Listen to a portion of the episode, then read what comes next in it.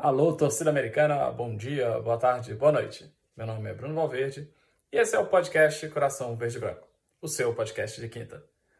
É isso aí, pessoal, chegamos ao 48º episódio desse podcast, né, na nossa segunda temporada, fechando a segunda temporada. E hoje eu resolvi, eu abri mão de gravar ah, no notebook, usando o microfone, estou usando o celular mesmo, porque eu só consegui gravar agora, quinta-feira, 5h15, 5h15, né? A 17h15. E aí a luz já não estava legal, não estava dando certo. Eu falei, vou, vou gravar com o celular, que o celular consegue corrigir muitas coisas, né? Então, nessa quinta-feira, hoje é quinta-feira, dia 30 de novembro, a gente chega aí, né? Desde o último programa, tomamos seis gols, que maravilha! Perdemos de 3 a 0 para o Flamengo e de 3 a 0 também para o Palmeiras. E não dá pra gente. Não vou perder tempo falando de cada um desses jogos, tal, né? Dá para resumir tudo em, em poucas palavras, assim, né? Ah, o que, que, que, dá para falar? Primeiro, ah, sem meio de campo nos dois jogos, né? A gente continua um time que não tem meio, meio campo. Ah, e isso contra times organizados, isso é terrível, né? Então, contra o, Contra o Flamengo, a gente jogou com Cal, Ale e Martins. O Martins fazendo às vezes de todo mundo. O Cal até que não é tão mal assim, né? Mas não dá certo, é pouca gente, né? Para fazer o meio campo. E contra o Palmeiras a gente jogou com Cal, Juninho e Martins, né? Uh, evidentemente, o, o Juninho podendo jogar, ele é titular absoluto do time, né? Então, a gente sem meio campo nenhum, sem possibilidade de criatividade zero, né? A gente então encarou aí dois dos melhores ataques, das, me das melhores defesas também desse campeonato. Resultado, tomamos seis gols, né? Ah, o Everaldo foi titular contra o Flamengo, foi péssimo, né? Não quero mais falar do Everaldo, né? O Ale também foi titular e foi péssimo. E aí no final do jogo contra o Flamengo eu falei, cara, eu nunca mais quero ver o Ale com a camisa do América. Ou ele sai ou saio eu, eu paro de assistir. E aí no jogo contra o Palmeiras, quando estava 2 a 0 eu fui dormir, né? Comecei, eu fui ouvir pelo, pelo radinho o jogo uh, da, na, Band, na Band de São Paulo, Rádio Band de São Paulo. Gosto muito do, das áreas do Grupo Bandeirantes.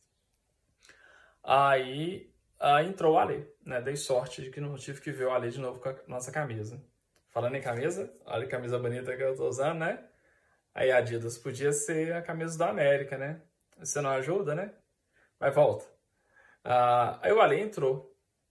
E aí uh, o... tem um rapaz lá que chama Pretzel, um comentário que chama Pretzel, que ele falou assim: se eu fosse o Santos ou o São Paulo, contrataria o Ale para o meio de campo. Muito habilidoso. Evidentemente, o Pretzel torce para o Corinthians ou para o Palmeiras e está querendo a, né, a tragédia do São Paulo e Santos. Ou então, como eu disse no Twitter, esse Pretzel, na verdade, é o pseudônimo dele. O nome dele verdadeiro é não sei o que, Egeia. Ele é o papai Egeia, o papai do, do Ale, né? Ah, dizem que filho feio não tem pai, né? Então, é, é, deixa pra lá. E, e outra coisa, o, o, o Mauro Betting, cara, Mauro Betting, ele falou, quando o narrador falou assim, entrou Everaldo e Ale, o Mauro Betting falou, dois pontas de velocidade dois pontas de velocidade. Everaldo e Ale. Velocidade não sei para quê, né? Para sacar o dinheiro quando cai lá, né? Todo quinto dia útil. Tristeza. Ah, ainda que tem a ver com os dois jogos, as mudanças foram péssimas, né? O Diogo Giacomini é terrível. Esse cara, não sei o que, ele ficou fazendo aí no, vendo os treinadores passando, ele não aprendeu nada. Então, as mudanças do Giacomini péssimas, né? Quando colocou o Benítez, colocou já sem, sem, sem ninguém para o Benítez conversar ali, né? Sem um atacante para fazer gol, né? Sem o Martinez para poder fazer uma tabelinha. Então, assim, terrível o, o Diogo Giacomini. E aí, em dado momento do jogo contra o Palmeiras, eu xinguei um jogador no primeiro tempo. Curiosamente, é um jogador que está nesse copo aqui, ó. Esse copo é do Centro Deca, né? Quem será o jogador? E ele também está no copo da final do Mineiro. Nosso ídolo. Ídolo. Aí quem que é? Ah, ah, ah. Xinguei esse jogador. eu falei, burro, burro, burro. Lembrei daquele meme que tem, né? Que fala assim que a, a mulher vai apoiar, a mulher disse que vai apoiar o marido em todos os momentos. E aí o marido volta ao supermercado, esqueceu de comprar o ovo, ela, burro, você é burro, burro. E eu xinguei o, esse jogador. Você é burro, você é burro, você é burro. Aí minha filha tava vendo comigo. Ela falou, pai, por que, que tem um jogador burro na América? Fecha aqui os comentários dos jogos. Ah, quero falar ainda sobre a questão do treinador e departamento de futebol, né? A gente teve aí uma quase boa notícia, né, de que o Fernando Praz, uh, o ex-goleiro do Palmeiras, ia chegar para a América. Ele desmentiu, só que ele desmentiu a notícia que saiu do Ceará, né? Que ele tinha negado o Ceará e tinha fechado com a América. Ele não, ele não falou que ele não quer saber do América, que ele odeia a gente, não. Quem sabe, né? Eu acho que seria muito bom porque a gente teria um cara de peso ali ocupando essa função, um cara que tem trâmite no futebol, que ele estudou para isso, jogou na Europa tal, uh, fez estágio no PSG ou no, num outro time desse francês tal. Então, um cara que tem trâmite poderia. Deixa eu voltar aqui com o coelhinho. Coelhinho lá no fundo de tela. Uh, então, um cara que tem trâmite no futebol e daria peso, né? Seria a tal da mentalidade vencedora. A gente contrataria, contratando aí a mentalidade vencedora. Tomara que ele venha, né? Uh, os treinadores, a gente ainda está sem treinador, né? O Anderson acertou com o Sporting Cristal. Uh, na sexta-feira passada eu tinha quase certeza que o Anderson ia vir. Começou a ter uma conversa forte do Anderson aqui, mas acabou que ele acertou com o Sporting Cristal do Peru, né? O Guto Ferreira também foi para Curitiba, vai cair antes do, do final do Campeonato Paranaense. Uh, e a gente aí, então fica nessa busca por treinadores. Tem se falado muito no Cebola, que é auxiliar técnico do Palmeiras. Uh, não é auxiliar direto do, do, Abel Ferreira, tal. Parece que ele é da comissão permanente ali do, do Palmeiras, mas pelo menos, talvez, né? Talvez se a gente pensasse em virar uma colônia palmeirense, né? Já que a gente ajudou o Palmeiras com oito gols esse ano, né? Uh, vem o Fernando Praz, vem o Cebola, quem sabe não vem aí um, alguns milhões da, da tia Leila, né? Pode ser. É a nossa torcida. E eu, eu, o pessoal fica brincando, né? Que a torcida do Palmeiras é muito chata, fica brigando porque compra avião e não compra jogador, né? E aí ela mostrou que não precisava de jogador mesmo, vai ser campeão sem, sem comprar o jogador. E eles reclamando que tem avião, né? E o que, que a gente quer na América? A gente nem quer um ônibus, a gente só quer que o ônibus desça pela rua Pitangui, né? Não o alé na torcida, né? A gente é humilde, né? Qualquer 300 milhões que a Leila pôr aqui, a gente vai ficar feliz o resto da vida, vai agradecer ela sincera. Alguém me liga numa hora dessa, né? Sacanagem. Vai agradecer ela pelo resto da vida, não é verdade? Ah, bem, e aí, né? Trazendo dos nomes impossíveis, mas quem sabe se tornam, se tornam possíveis, né? Lembrei de outro que está desempregado aí numa lista do Transferência 24 Horas. Ah, o Peppa não está mais desempregado, né? Tá, tá trabalhando na Arábia, mas o Vitor Pereira, cara, Vitor Pereira está desempregado, aquele que treinou o Corinthians, foi muito bem, e no Flamengo foi muito mal. O Vitor Pereira é um retranqueiro danado, ele, ele arma uma defesa muito boa, né? E conseguiu tirar, fazer milagre com o time do Palmeiras, do Corinthians, que foi quarto lugar no Campeonato Brasileiro do ano passado, e esse ano está para ser rebaixado. Então, assim, tem alguma habilidade ali, né? Quem sabe, né? Quem sabe a gente não tenta. Você não, Vitor, pelo menos tenta, liga para ele. Ô, Vitor, vem pra cá, tal, traz a sua sogra. Belo Horizonte é bom pra gente deixar a sogra, né? Quem sabe? Beleza? Então fica aí essas nossas, então, especulações a respeito dos treinadores. Agora, a horita, eu quero lembrar uma coisa que eu falei no final do ano passado. Um dos primeiros programas, né? Na verdade, eu tenho lembrado disso há bastante tempo, né? Um dos primeiros programas que eu fiz uh, chamava Sul-Americana é uma cilada. Uh, e agora, passado um ano, a gente consegue avaliar se a Sul-Americana é ou se ela foi uma cilada para o América e para os seus coleguinhas de para os seus coleguinhas de Campeonato Brasileiro. Lembrando, o argumento principal é uh, que de 2012 a 2022, dos 40 times que foram rebaixados no Campeonato Brasileiro, 19 disputaram a Sul-Americana. De 2012 a 2022, dos 40 times que disputaram que foram rebaixados no Campeonato Brasileiro, 19, quer dizer, quase metade, uh, disputaram a Sul-Americana. Olha, olha a cilada, né? atualizando os dados, agora, incluindo 2023, os 44 times rebaixados, né, até o momento, a gente já tem 21 que disputaram a Sul-Americana, América e Goiás. Talvez venha o Santos ou o Corinthians, né, e a gente chegue aí a 44 a 22, né? Vamos chegar em 50% dos rebaixados. E aí vamos então pegar aqui uh, os brasileiros que disputaram a Sul-Americana. Corinthians, Fortaleza, Goiás, Bragantino, América, Santos e São Paulo. Foram sete brasileiros na Sul-Americana. O Corinthians, em 2021, tinha sido quinto. Em 2022 foi o quarto, subiu, né, no Campeonato Brasileiro. E agora, em 2023, está ali em décimo primeiro, tal, né, meio caindo pelas tabelas, né? Lembrando que ele foi, uh, ele jogou a Libertadores e foi rebaixado para a Sul-Americana. Então, foi terrível para ele. Está aí em décimo primeiro Acho que é 11 nesse ano. O Fortaleza, olha você viu, o Fortaleza, Fortaleza, Corinthians e América são os piores casos, né? O Fortaleza foi quarto em 2021 no Brasileiro, oitavo em 2022 e agora está em décimo terceiro, né?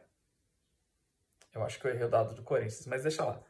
O Fortaleza está em décimo terceiro, correndo o risco de ficar fora da Libertadores, tá praticamente fora da Libertadores, né? Olhe como que isso é uma queda para o Fortaleza. O Fortaleza foi finalista da Sul-Americana. Né?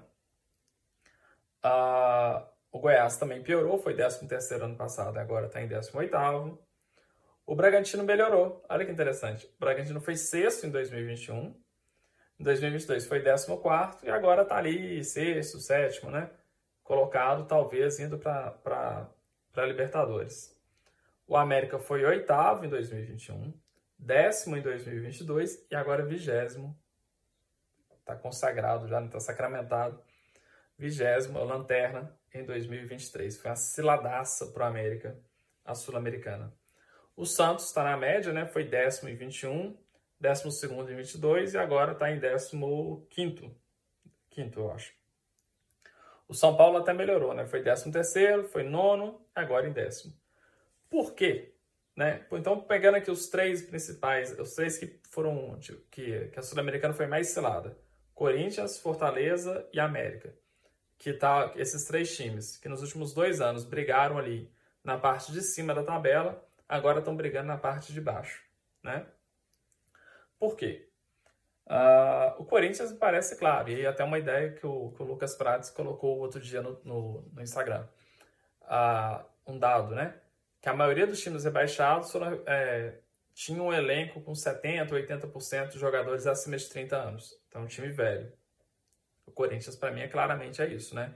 É um time muito velho, assim. Ainda tem habilidade, tudo, não sei o quê, mas é um time muito velho e sentiu a sequência de jogos. O América também, né? Uh, mas aí eu acho que a América e Fortaleza acaba pesando um pouco a questão ali de, de poucos atletas mesmo tal, né? Mas o América, ele, ele, ele fez tanta lambança, né? Até que os jovens que jogaram a, Sul-Americana na maior parte das vezes. Mas estava tão indefinido assim, o que, que a gente queria da Sul-Americana, se ia ser só os jovens, se ia ser um laboratório, não tinha planejamento nenhum, né? Ah, que os jovens iam bem na Sul-Americana, que foi uma coisa que eu propus lá no final do ano passado, de jogar a Sul-Americana com os jovens, e, e usá-lo de laboratório para o brasileiro e para a Copa do Brasil. Só que as soluções, repetindo uma coisa que eu falei várias vezes, as soluções encontradas na Sul-Americana não eram aproveitadas. Né? Então, o que, que era a Sul-Americana para a gente? Só um gasto. A gente, torcedor, ficava feliz, goleamos lá o Colo-Colo, né? Uh, goleamos o Penharol, passamos num grupo super difícil, foi legal para a gente, mas para o clube não, não valeu de nada, porque era um custo, né? Não, a diretoria ficava chateada, reclamando, e os jogadores não. E as soluções né, que a gente encontrou ali de, de o Rodriguinho, né? Custaram a ser usadas no time. Uh, no, no, Campeonato Brasileiro. Né? Uh, o Mastriani foi artilheiro contra gosto. Né? O América não queria que o Mastriani, que o Mastriani fosse artilheiro. Né? O Martinez e o Mastriani era, era, era a alma desse time na, na, na Sul-Americana. Com eles em campo, o América se classificava. E aí, para garantir que o América ia ser eliminado, no último jogo contra o Fortaleza, a gente não mandou nenhum dos dois. Porque se eles entrassem em campo naquele jogo, a gente poderia se classificar. né? Mas a, a diretoria do América não queria isso. Então foi uma cilada terrível pra gente. Foi ter... oh, eu... A mão tem que ficar aqui, senão será que foi uma cilada terrível pra gente, né? Porque a gente, a gente se desgastou com aquilo, ah, prejudicou o Campeonato Brasileiro tal. E o que, o que veio de bom da Sul-Americana, o América não soube aproveitar, né? Então, como eu havia dito lá no final do ano passado, a Sul-Americana pode ser ou não uma cilada, depende de como que o da competência do, do da diretoria para poder é, aproveitar essa competição. E o América também nisso não teve competência nenhuma. O Bragantino teve, o Atlético Paranaense quase sempre tem, né? Então é isso aí, pessoal. Ah, o que vocês acharam desse programa? Deixem aí seus comentários e, e me fala aí se vocês acham que concordam com essa minha análise do que foi a Sul-Americana, quem que a gente pode esperar aí que seja nosso treinador para 2024. E as notícias que vem, um rapaz no Twitter comentou assim: ah, o América não fez nada, não fez nenhuma movimentação para 2024 ainda. Eu falei, deixa eu voltar com o coelhinho. Para 2024 ainda, eu falei assim: rapaz, você tá doido? Eu tenho medo do que, que eles vão fazer, né? Porque eles mexem com. Eles, não, que se for pensar para 2024, faz um teste de lambança, né? Então deixa quieto, deixa sem pensar mesmo, que é, que é menos pior, né? Mas ó, vamos torcer para que um treinador bom, vamos torcer para esse pessoal acertar. Não é isso? Então tá. Uh, siga aí o nosso canal, né? No YouTube, uh, Coração Verde Branco. No Instagram, cor.verde branco. E no Twitter, Coração Verde Branco. Eu acho que é isso. Não, no Instagram, coração.verde branco.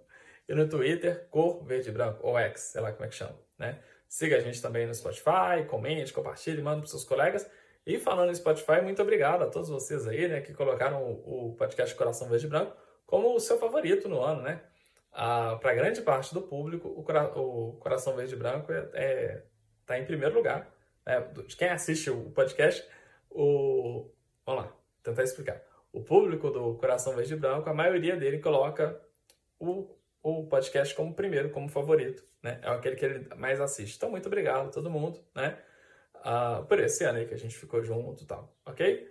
Um abraço a todos e fiquem com Deus. Tchau, tchau.